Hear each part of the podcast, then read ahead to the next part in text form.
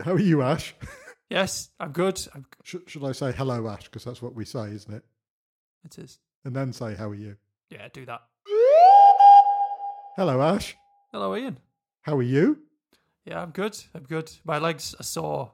I ran the Manchester Marathon on uh, Sunday, Oh, wow. so I'm just starting to recover. a, a marathon. yeah, I was really pleased. A marathon is hard. The marathon is hard. I did it in three hours, 17 minutes, and 46 seconds. That is, is a new personal best. it takes me about that long to do a half marathon. So I'm, I'm very impressed. Well, the race is only with yourself. And it literally is. There's always someone faster than you. Well, apart from if you're the fastest person on earth. But eventually there'll be someone faster than them as well. Why are we getting faster and faster? How are we doing that? Uh, well, there's these. So, so Nike came out with a like a, a brand of shoes which apparently like squeeze like an extra second per kilometer out of your time or something like that. Um, and there's, so I don't know if it's if it's technology based, training based, probably a combination of things. Plus, those trainers are like two hundred and fifty pounds, and I'm not spending that. That's far too heavy for a pair of shoes. Yeah, yeah, You absolutely. see what I did there? Absolutely. I do. I do. Put that canned laughter in. Yeah, yeah. Hang on a second. I can do this. wait, wait. I, I, I've got this. Let me just say that again. That's far too heavy for a pair of shoes.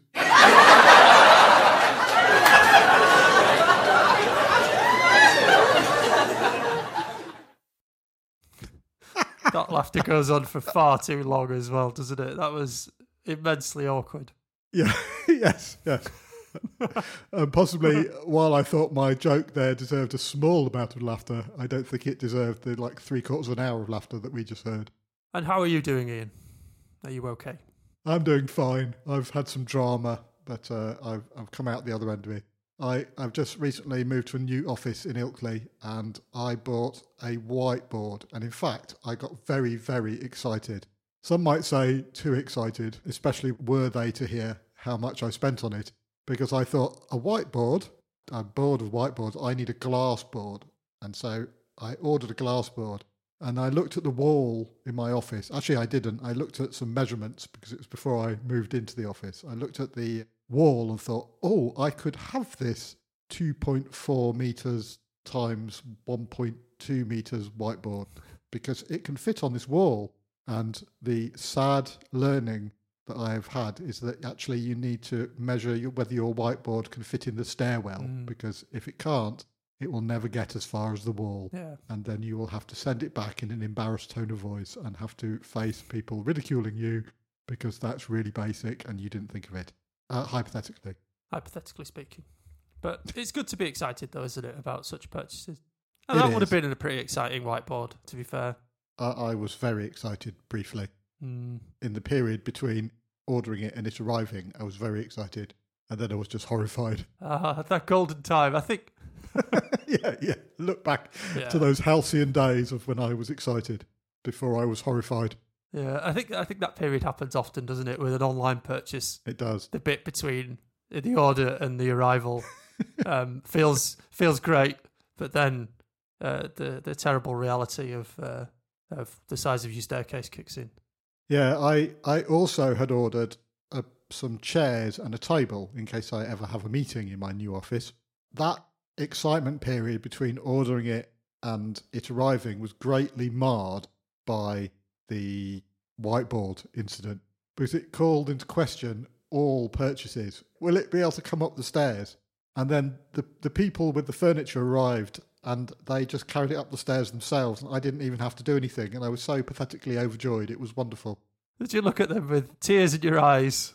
Thank you so much. And they're like, yeah, you're all right. Almost, yes. Almost. yes. I was deeply emotionally moved. And if you want to come visit my office and sit at a table and have a meeting, I can do that. We could even record what a lot of things in my office now. Uh, yeah. Although I might need to get a giant pile of cushions or something to absorb the echo. I'm hoping you can't hear the echo. I you can't. definitely can't when I'm not talking. That's because there are no sounds to hear. Yeah. If there's no sound, then there's no sound echo. So, have we got any news from the last episode? Uh, why do I feel like we have, but I've forgotten it? We do. I, I I could remember it. Why don't you So, specify it then? Specify it? so Oh, this isn't working. Oh my goodness. I could Why don't you t- or I could just talk about it. Why don't you tell us the news, Ash? So Ian committed one of Oh, uh, software development's uh, cardinal sins, no wonder I've forgotten this. and I think last time we we talked about this, I described the What a Lot of Things podcast as a vehicle for Ian's perfectionism and rightness, Unjust mockery. both of which I've I've been proved uh, to be incorrect about. So Ian described the RFC for SMTP as uh, eight two two. As being from the 80s. Being from the 80s, yes, that's it. And that was right. It was right. rightness is there. now comes the perfectionism and rightness. Oh, So, so Ian was right about RFC 822 being from the 80s, but he was wrong about the subject of RFC 822. It wasn't SMTP. It was It close. was headers inside email messages. It was close, to be fair. it was about email. SMTP is RFC 821. So Ian committed the cardinal sin of the off by one error. I did. which Sorry, he's been in technology long enough to know that these things happen Yes. Sorry, perfectionism. and rightness. It's when you find these things out after you you publish the episode and then you are filled with an enormous desire to maybe sit down and record yourself saying it slightly differently and then dub it over so that your error can be erased. I suppose that is the price of perfectionism, isn't it? It's a heavy price. Hmm. So, despite Ian's transgressions, for reasons to do with my own vanity, They're Not transgressions. I've opened up the podcast app Hon- honest mistakes. on, on my Mac and navigate honest mistakes, failures. Um, Blame free, blame free podcast. this has to be. This is a blame free podcast. So I, I honest mistakes. I'm, I'm gonna gonna stick to that.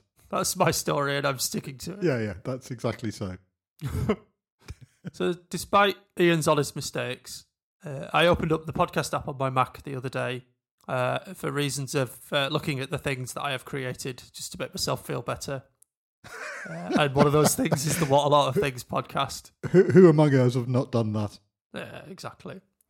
And I saw that on the uh, Apple Podcast app, we have five five star ratings. Twenty five stars.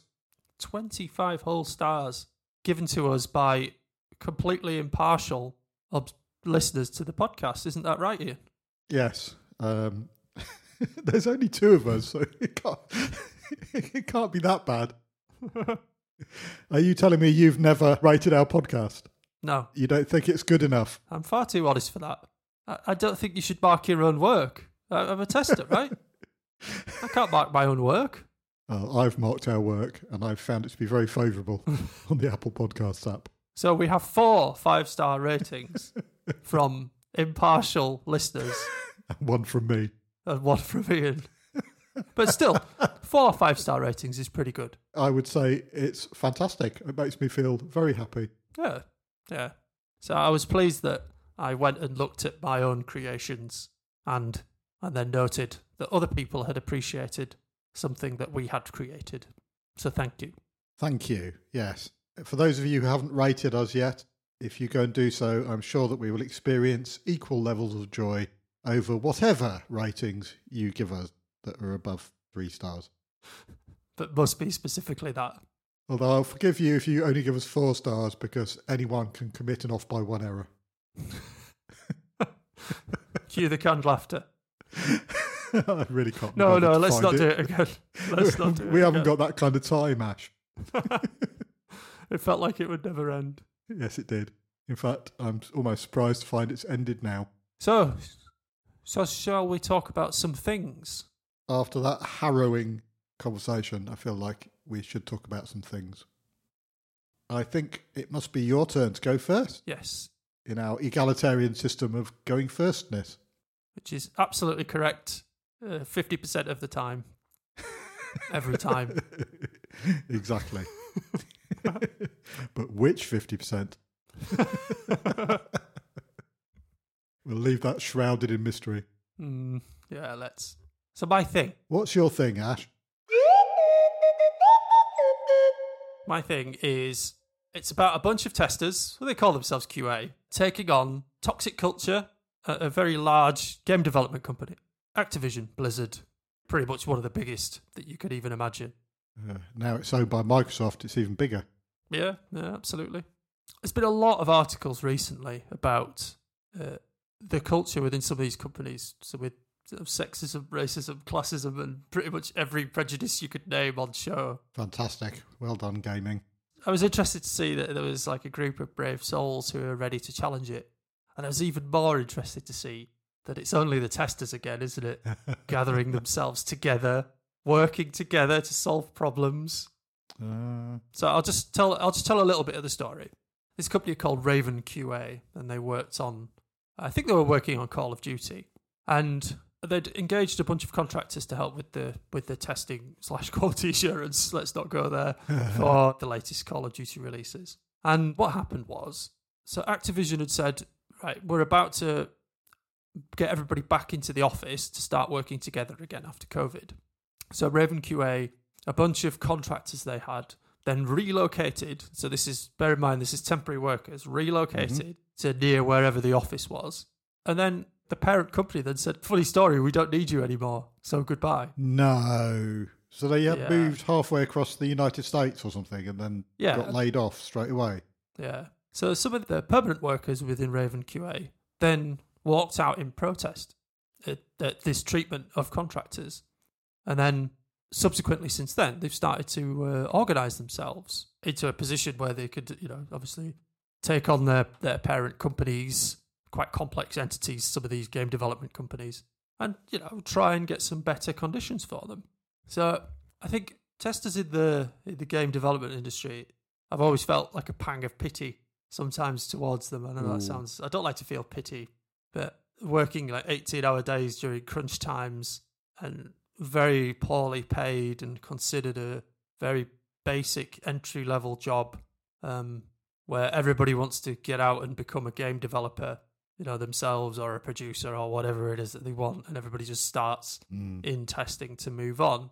So I'm not saying it's the same everywhere, but they always seem to be at the sharp end of game development. And it was just great to see a bunch of testers taking on a toxic culture and making a difference. So that's my thing. I really love that. I mean, one thing I've always admired about the community of testers is the way in which it is such a great community. Hmm.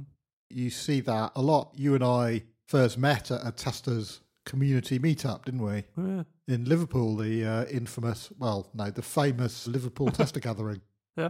which we've both spoken at different times. But I was always very impressed with the community that testers build around themselves.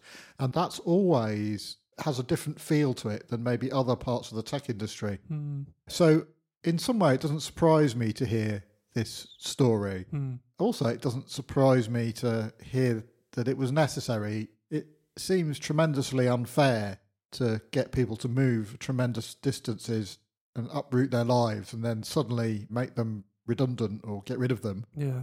But that sense of community that I've always noted around testing and testers, that doesn't, in that way, it doesn't surprise me that they're the ones who are standing up. Hmm. Yeah. Yeah. There's there's very few places that I've I've worked as a tester where there there hasn't been some kind of desire to organize together into a community and share like what you've been working on. Mm. It's it's really common, and often I've spoken to colleagues as as who are developers or operations people, and they often say, "Wow, that's really cool that you kind of get together every now and then and show each other like what you're working on or actively work together." And also, I think sometimes you go to development and ops type conferences, the really big ones, and they're so vast, impersonal, lots of tool vendors, lots of money involved. Whereas testing conferences, for example, by their nature, are a lot smaller, and I find them a lot more community focused because you know there's not, like I say, vast amounts of tool vendors or money at stake. So they tend to be more about the craft itself. So I think it just kind of leans towards that. Obviously, that's in my experience, if you like. I'm Hmm. sure there'll be conferences that I don't go to, which which may focus more on that. But it just doesn't surprise me to see them, whenever I go into a company, that they're already sharing their work together. So I guess it's when a number of them are affected in such a such an unjust way, because that's the thing. It's like a, it's about contractually. It was probably within the letter of the contract what they did, the parent company to these contractors at Raven QA, Yeah. because they, they know that they're contractors. But there's something beyond that as well, isn't there? It's like, well, is that a, a right thing to do? Is that a just thing to do?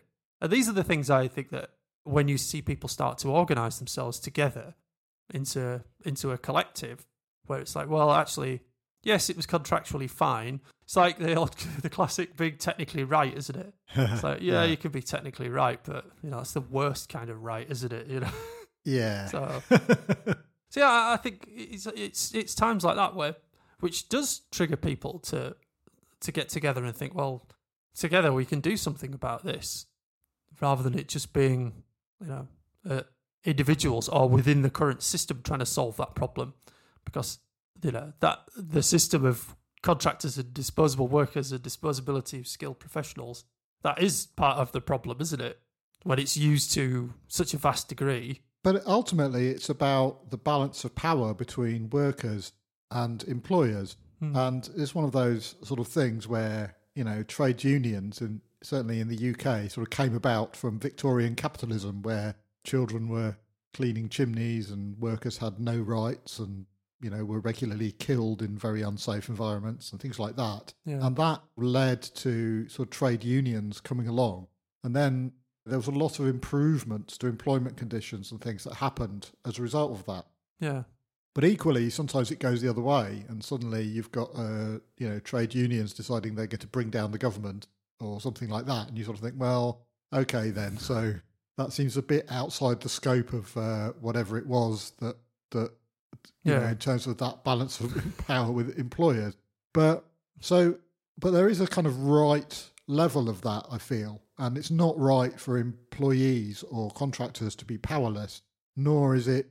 It seems right for it to be the other way around. It, uh, it, there's a there's a right Yeah. balance, isn't there? And I don't know what that is necessarily, but certainly if we leave capitalism to itself, I always remember a funny story that it wasn't a real story. It was just I don't know, maybe it's meant to be an allegory or something, but the story of somebody gardening in their front garden on a Sunday morning, and the vicar walks past on his way to church to do the service, and he's a bit disapproving. So he thought he thinks he's going to sort of have a few words with this chap. So he says, Mm. "Isn't it wonderful what God has done in your garden?" You know, and he said, "You should have seen what God did when I left him to his own devices."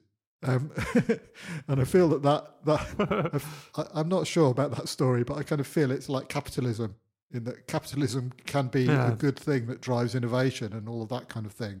But you should see what happens when you leave it untrammeled is that people get crushed in it. And so there needs to be Yeah. this right balance of power. I think I probably belabored that point, but No, no, no, no. Because it is about the ability to behave as you like towards your employees. Uh, leads to these, these sort of companies being complete jerks. And funnily enough, it's only the companies that are complete jerks that where you see these stories coming out. Um, whereas companies who, you know, evidently like try and look after their staff and make the employment experience at least tolerable you see, you see very little desire to organise in this way. I think it's not something that I've ever talked about at work, really. no. But I've tried to work at places where you know the working conditions are, are good, and I've actively campaigned when I've been in senior positions to make them better um, and make sure people are paid the right amount and they have engaging work that they can that they like, and they're not just you know being told what to do and micromanaged and moved around without any any input.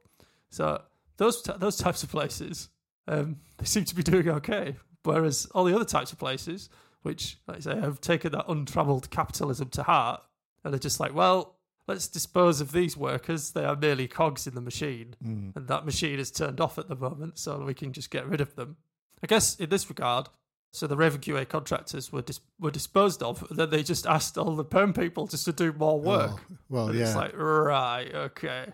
Um, you know, And Yeah, it's like an equation there, isn't there? There's a amount of work divided by number of people, yeah, and you might be looking at a spreadsheet where you say, if we reduce number of people, then it will be cheaper. but of course, the other equation of how much work per person is to do is obviously seriously impacted, isn't it? So yeah, I'm just like, maybe if you put together a decent set of working conditions and a little bit of respect for those who work for you, who are in skilled positions, Mm. games testers, they might not be treated as skilled sometimes, but it's still a set of skills that needs to be respected. I mean, we met some from Sony, I think, wasn't it, in Liverpool, Yeah, testing VR games. And they had the most interesting set of tools and techniques, which were different to the classic e commerce or back end sort of testing, if you like, or mobile testing or, or whatever it is. A very different mindset, set of tools and techniques, but also obviously some shared ground as well. And you know, they need they were doing a, a great job in a challenging environment um, with new technologies and, tr- and figuring out ways to test it effectively. And I was like, wow, this is amazing. I mean, it was a couple of years ago, wasn't it? But I remember it was um, we were talking about how they test VR games and how and how you stop VR rigs from near to each other from not not interfering with each other. You don't want people crashing into each other while, while they're working.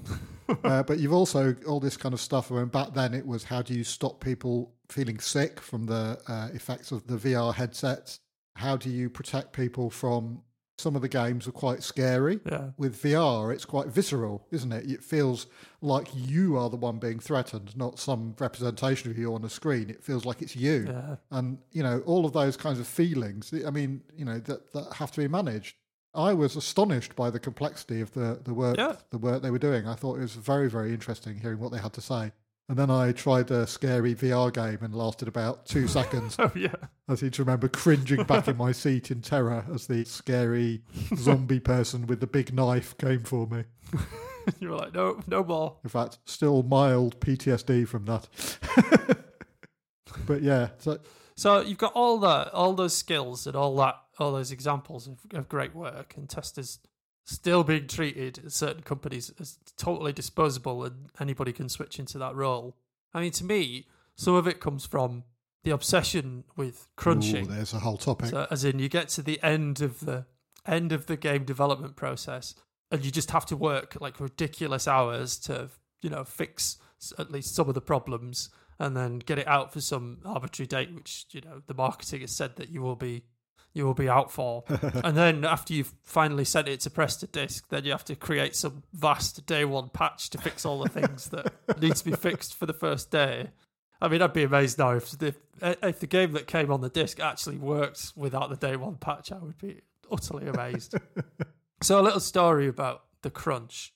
So, a company called BioWare, who do Dragon Age and Mass Effect, hmm. those types of games, sort of big, sprawling, narrative based games.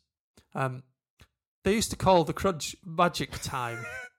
so they'd so basically they'd mess around for a few years with these games, and then they would just rely on this last few months and call it magic time to try and bring it together. well, So people who've worked there, it was like it goes from like indolent chaos to absolute mania in the last few months to try and bring it together. But they use this as like a as like a selling point. This is magic time. It's like you know, I suppose there are many different forms of magic.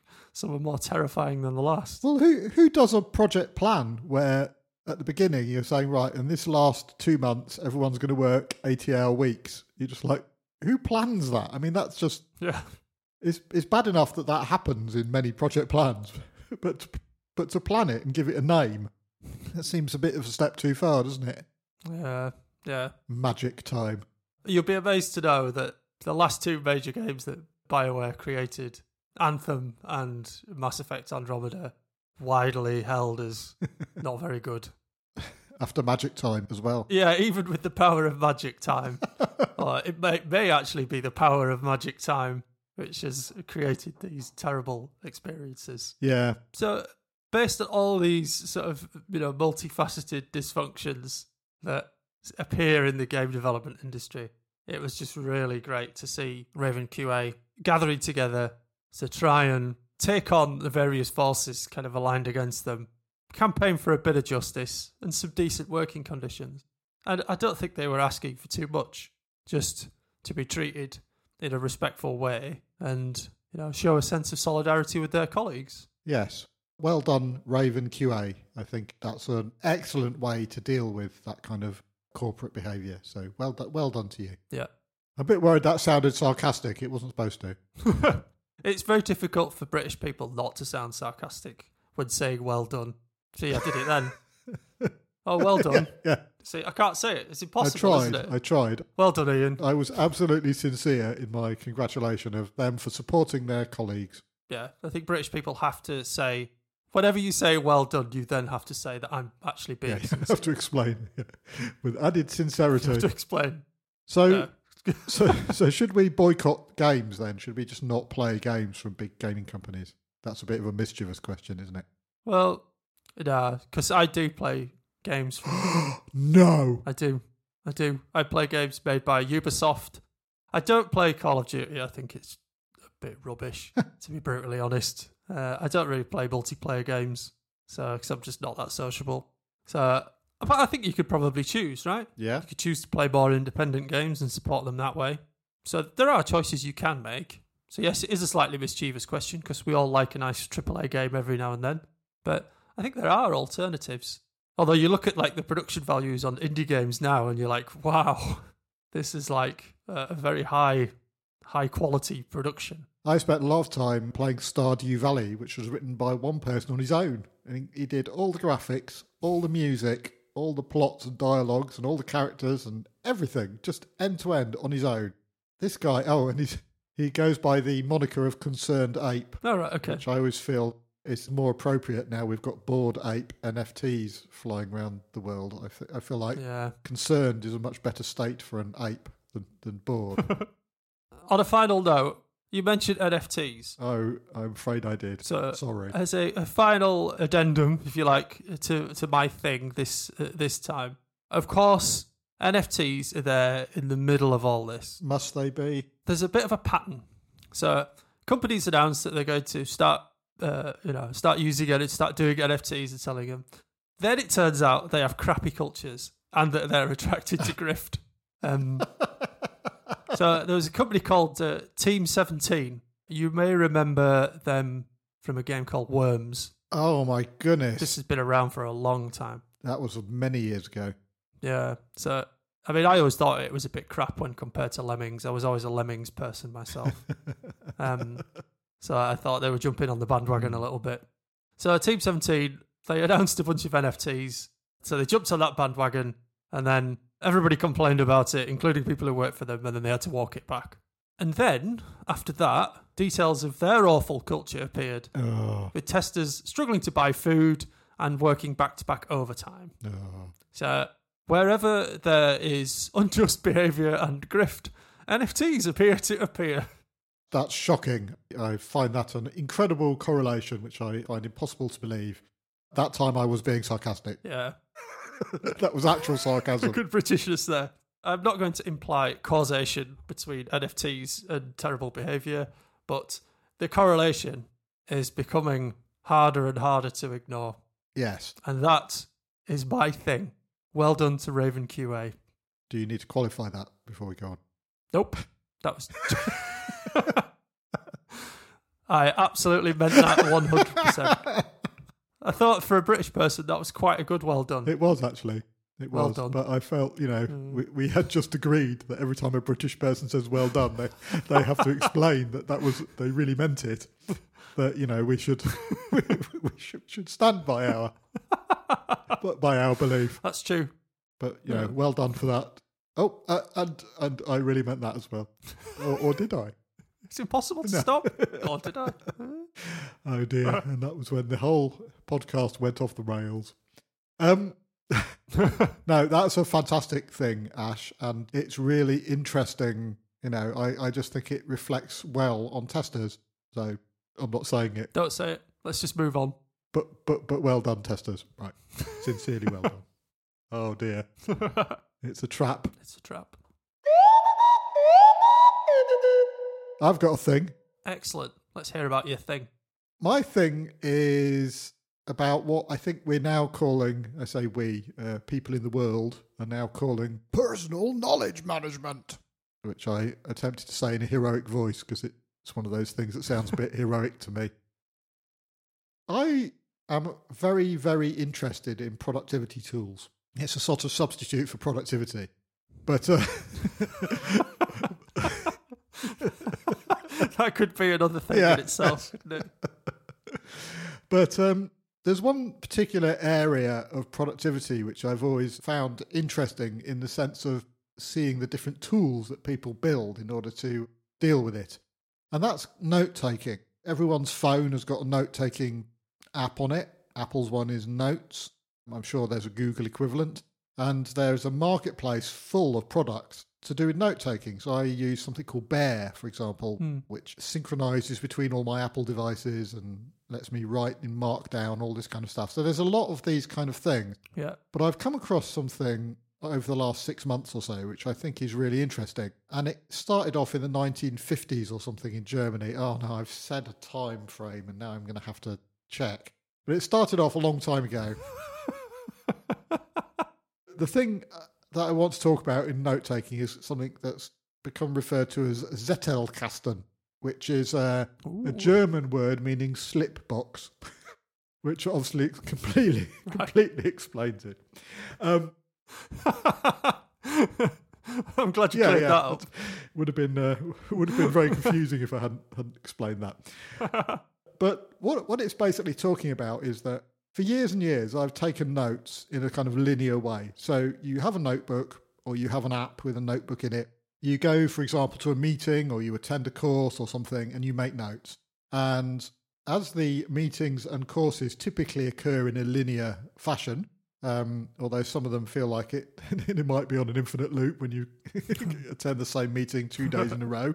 But aside from those kind of time defying examples, generally speaking, we experience meetings and training courses and other things like that in a linear way. So, day one, you arrive and you make notes about the things they talk about on day one. Mm-hmm. And then on day two, same thing, and so on.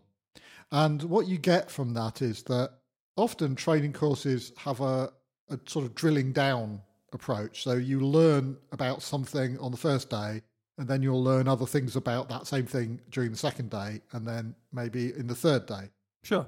And what happens is that your notes about that particular concept may be spread throughout your note taking system. So you've you your notebook. Mm-hmm. w If you want to find all of the times you thought about that, then you might be doing a search in a digital application. And some people write indexes in their notebook so they can find things in them.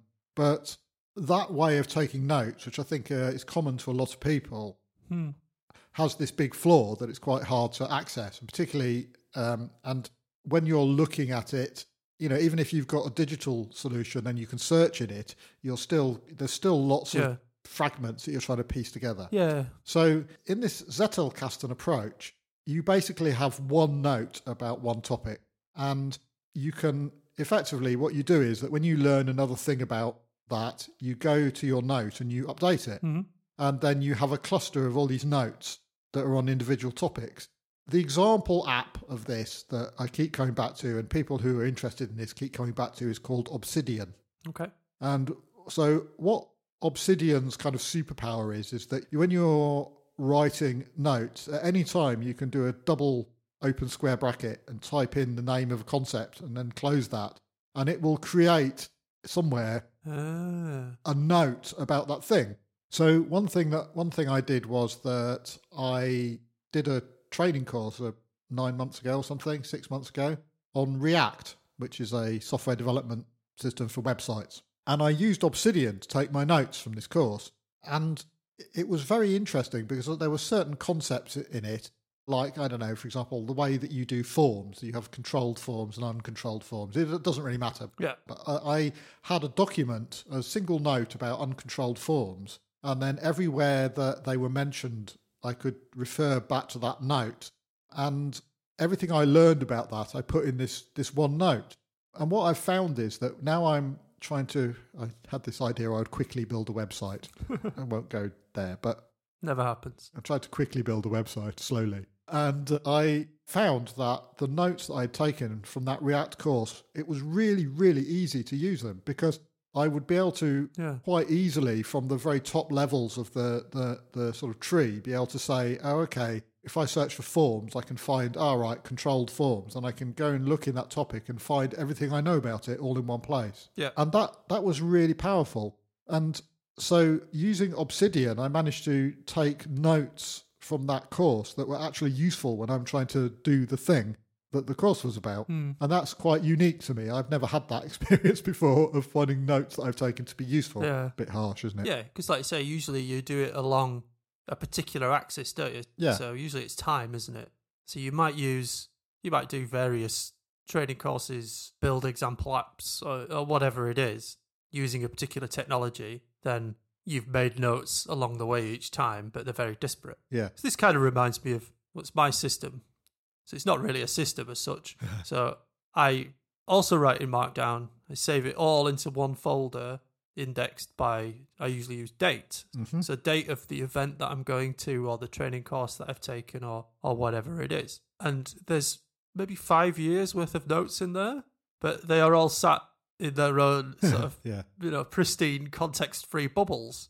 So there's no there's very little like link between them apart from the date which but that again that relies on my memory to to know.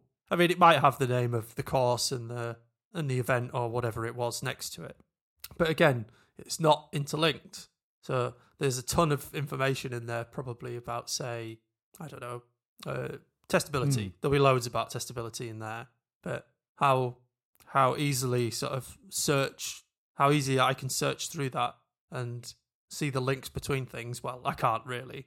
So it does make me think when you talk about this about my own you know my own personal knowledge management and Hmm. all the things that I've created and how not linked they are. Yeah, I think this superpower that Obsidian has of being able to just create a link to another. Th- I mean, once you type in your double square brackets, you, it's doing this kind of active search. So as you start to type in the name of the concept, it will tell you Hmm. the various ways in which that could be completed in terms of what exists already. Yeah. And so making links is really, really easy. So even when I, if I'm maybe having a meeting with somebody and I'm referencing maybe something to do with React, I can have a, a link. I can just easily create a link to some concept from there in my meeting note Hmm. as a way of creating a sort of documented understanding of something that is accessible later. I think it's absolutely incredibly powerful. Yeah. And people have elaborate systems that they build on top of this. So, you know, you have this idea of a daily note, and then you create your daily note, which is named after the date in a particular folder. Hmm. And then you write notes in there about what happened in the day, but they link to the things, you know, notes that belong to that topics Yeah. that you engage with during the day. And then you're getting into, uh, oh, well, well, now we can display the notes on a calendar. Obsidian is a kind of nerd's dream in the sense they've made it really, really extendable. And there are plugins to integrate it with, for example, I don't know, to do list managers like Todoist. You can make your to do list appear in line with your daily notes, and there's all these kinds of uh, kind of things that you can you can do that is you know is very very impressive. I use something called Readwise. It takes the highlights that you do in your Kindle books and puts them into its website Hmm. so that you can access knowledge that you've gained from books. And there's a plugin for Obsidian that will just pull all those down. So in my Obsidian, I can find things that I've highlighted in Kindle books that I've been reading. And you can highlight Medium articles, all sorts of things in uh, in Readwise, and that all just gets automatically added to my knowledge in Obsidian. Hmm. So you can see how it gets more and more powerful because the more stuff it has in it, the more you can find stuff. The other nice thing it does, sorry, I'm I'm going off on one now, but the other nice thing it does is if you go to a note about a concept, you can see every other note that mentions that. And it divides it into two. So there's mentions where you've created a link, but there's also mentions where you have not created a link. And it can therefore mine concepts. You, you can find out where you've talked about something, but you didn't realize that it was, Hmm. or you didn't create a link for that at the time. So it's a great package, and I feel like it's very powerful, but there's a few drawbacks that always come to my mind with these things. One of them is that any complicated system for managing knowledge or work or anything like that breaks down as soon as you are so busy that you can't maintain it anymore. Yeah. Um, and if these things aren't trusted systems, if you don't know that every time you you always put the, the, the work in there, or the, if you know that it's there and you can trust it, that's different from where, or maybe it wasn't there sometimes. Maybe I just hadn't got time to do it nicely, so I just did it on a bit of paper, and that bit of paper is somewhere on my desk. Yeah. Uh, and I find that systems like that, that's that's what is always the downfall of them for me, is I, I run into that problem. And then the other problem that I always run into Hmm. is that Obsidian is an Electron app. Ah, So in my head, I've got 15 years of being a Mac user, which tells me that when I hit Command P, I, it's because I want to print something. But in Obsidian, that means I want to run a command that I have to type the name of. of. yeah.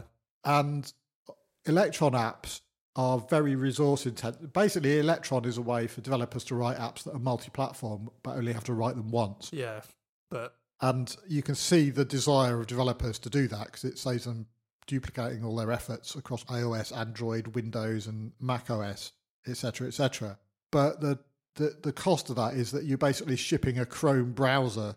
It's like, I, so yes, they can be very slow, but the muscle memory that I have for using computers is based on 15 years of using a Mac. yeah. And unfortunately, the random key assignments in Obsidian, they're not random. They make a lot of sense to somebody, but they make no sense to me. So I'm constantly fighting against it. and then the iOS versions have other quirks as well. Some of the plugins don't work on, you know. So Hmm. it's a fantastic tool. I, I wrote on Reddit in response to someone talking about Bear, which I mentioned earlier, is a beautiful, beautiful Apple platform app. I wrote, I've also started using Obsidian over Bear, but it breaks my heart to do so. Obsidian looks horrible, and using it is a constant battle against muscle memory from years of using Mac and iOS apps, but the sheer power of it is undeniable and compelling. And I think that's that's the thing. That concept, that way of of saving information is amazing, but just it's just so difficult. Yeah. Yeah, I can see that sometimes, again, sort of thinking about my own system, sometimes, yes, it does break down, and I will have some notes or some documents or whatever it was to, to be saved along with a particular piece of, you know, alongside a, a date and a piece of work that I'm doing. And I'll have to go and fill that in afterwards, or, and then sometimes by its nature, it's incomplete. So I guess Obsidian or whatever the app is, you it still sounds like you, you need the, the discipline Yeah. in order to to maintain the system, right? Totally. So it might make it a little bit easier and smarter, like say with the tagging, because with the original system, what was it called in German? Slipknot? No, not Slipknot. That's a band. Zettelkasten, Yeah. Slipbox. Slipbox. Slipbox. With that system, say if you were, I don't know, trying to, if you created, say, a folder per concept and then you were moving notes sort of into there, that's probably more discipline than I Yeah, have certainly. to, to maintain that sort of Yeah. system. I'm the same. So I like the idea of it, but like I say, that kind of system is more more disciplined than I have for things like that.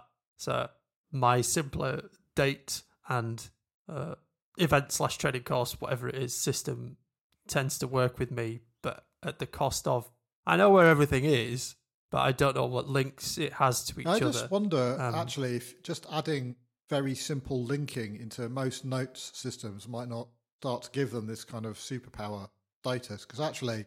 Um, it's just using wiki links, which is this idea of the two squ- the double square brackets and some sort of completion.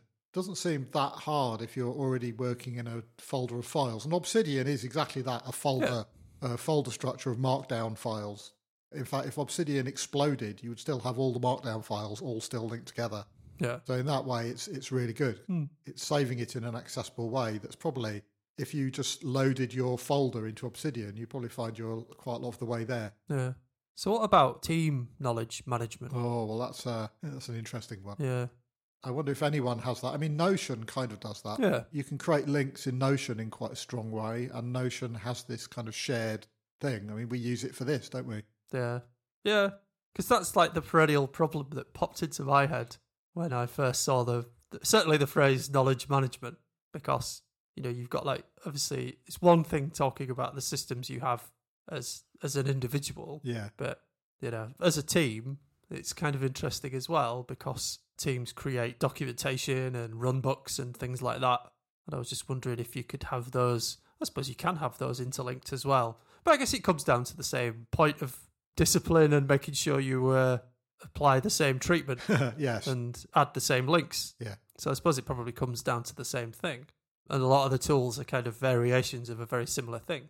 They give you the ability to link to anything that you like, and then the ability to add tags, labels, categories, whatever it is. Mm. So you absolutely can do these things. I guess in my experience, I see that most teams, unfortunately, it's a slightly spotty implementation of such things. It's like half of a Spotify implementation. Yeah, yeah. Sorry. Um, that's all right. So what what else popped into my head?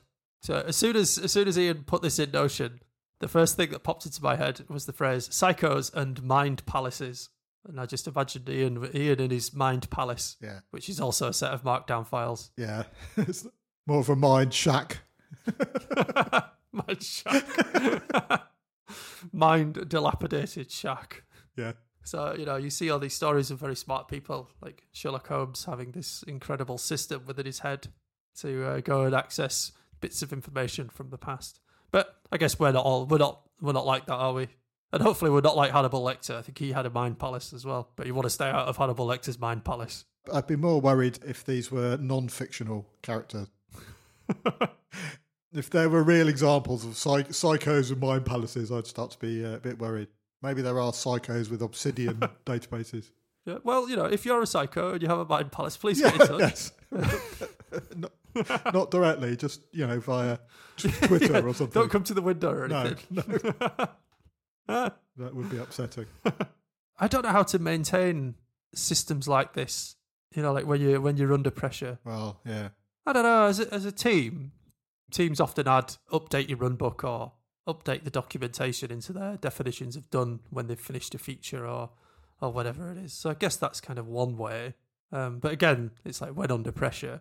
I guess that might may or may not work. I find the linked teams and team knowledge very, very interesting. And I find the boundary between the two as well very interesting, where, you know, I find myself writing things in my personal note taking environment. And I suddenly think, well, actually, I should put this in Notion because somebody else actually will need to know this. Yeah, yeah, yeah, yeah, absolutely.